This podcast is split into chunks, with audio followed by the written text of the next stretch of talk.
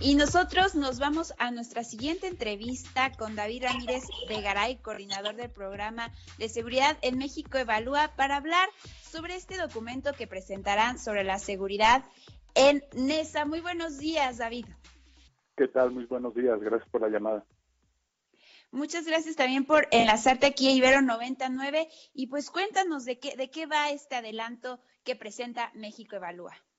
Mira, lo que hoy presentamos, vamos a presentar a las 11 de la mañana, ya unas cuantas horas, y invitamos a todo tu público que se una a la presentación. Es el segundo paso, es la evolución de un trabajo que iniciamos en 2018 con la publicación de un reporte que llamamos Homicidio CDMX, que fue el primer análisis espacial del homicidio. ¿Qué quiere decir esto de análisis espacial? Simplemente aplicamos algunas técnicas estadísticas para ver de qué manera se concentra el homicidio intencional en zonas muy específicas y qué características explican esa concentración. Ahora hacemos algo similar con esa, pero vamos un poco más allá. Y como nosotros sabemos la importancia que tiene la información y los datos de calidad para la toma de decisiones en el trabajo policial y prácticamente en todo lo que tiene que ver en los asuntos públicos y política pública, hicimos un trabajo muy cercano con los policías, con los operadores, y fuimos con ellos para conocer cuál es su perspectiva y sus procesos para la generación de información que surge desde las calles, ¿no? Tanto lo que ellos mismos reportan en sus IPHs, por ejemplo, como primer respondiente, o la información que generan los propios vecinos. Y pudimos diagnosticar todo ese proceso para ver cuáles eran sus fortalezas y sus áreas de oportunidad.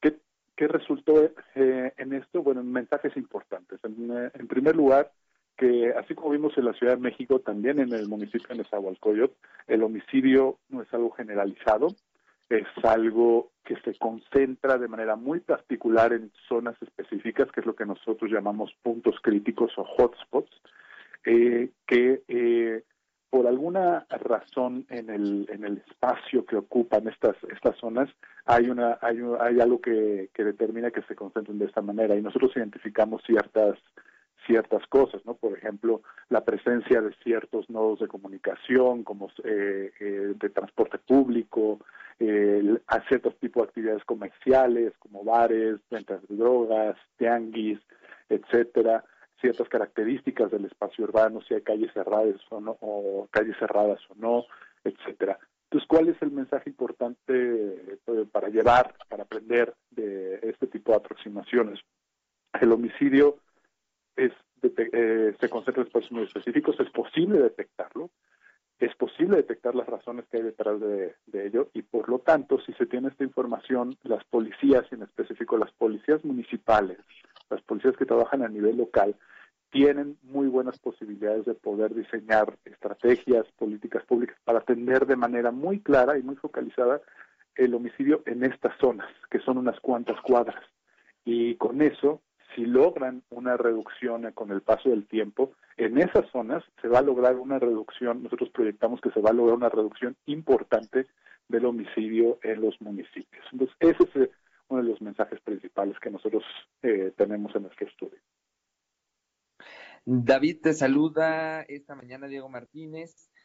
Es muy interesante porque justo en este reporte se habla del peso que tiene la policía, y es interesante porque en estos 2 años que van de gobierno, bueno, hemos visto una estrategia encaminada desde el gobierno federal más a la militarización, al peso que le han dado a la Sedena, a la Guardia Nacional, y un poco en el olvido o restando la importancia a las policías, y en este caso es justo lo contrario, es la importancia que está teniendo la policía para esto que tú nos comentas, casos en concreto, y poder tener esa proximidad. Es muy interesante lo que sucede en Nezahualcóyotl, ¿no?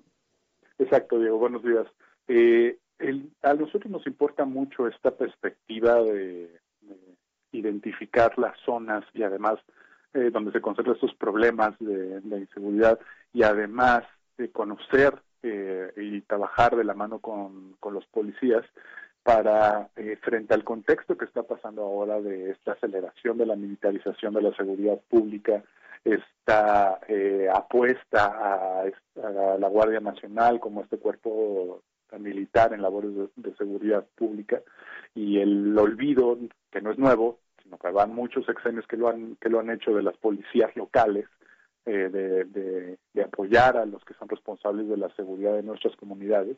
Nosotros queremos mostrar con estos reportes que, con este tipo de trabajos, que hay otra forma de afrontar el problema, ¿no? Que no todo se resuelve con esta visión punitiva, con esta visión que se apoya en los militares.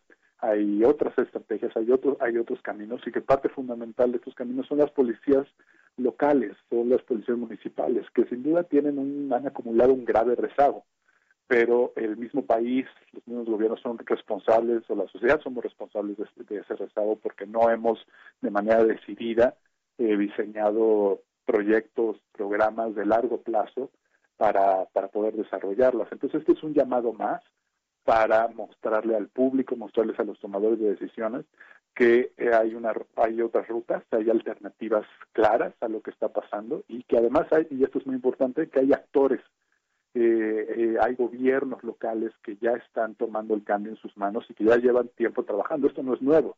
Nuestro reporte ubica el periodo de entre 2013 y 2018, pero NESA en realidad lleva trabajando desde 2012, 2011 con este cambio en mentalidad de la policía, y ya han mejorado mucho, han desarrollado mucho a partir de 2015, 2016 con su programa de redes vecinales. Tienen mucho que hacer todavía. NESA, por sus características, tiene una demanda de seguridad todavía importante, pero ha habido avances. Entonces queremos presentar esto, queremos ver que hay gente que es capaz de hacer las cosas de manera distinta y que hay una ruta distinta para solucionar el tema. David, pues muchas gracias, te agradecemos por haberte comunicado con nosotros, que el tema que nos planteas me parece fundamental, porque es justamente la otra cara de la moneda en la de evitar esta militarización en las calles. Muchísimas gracias, David Ramírez de Garay.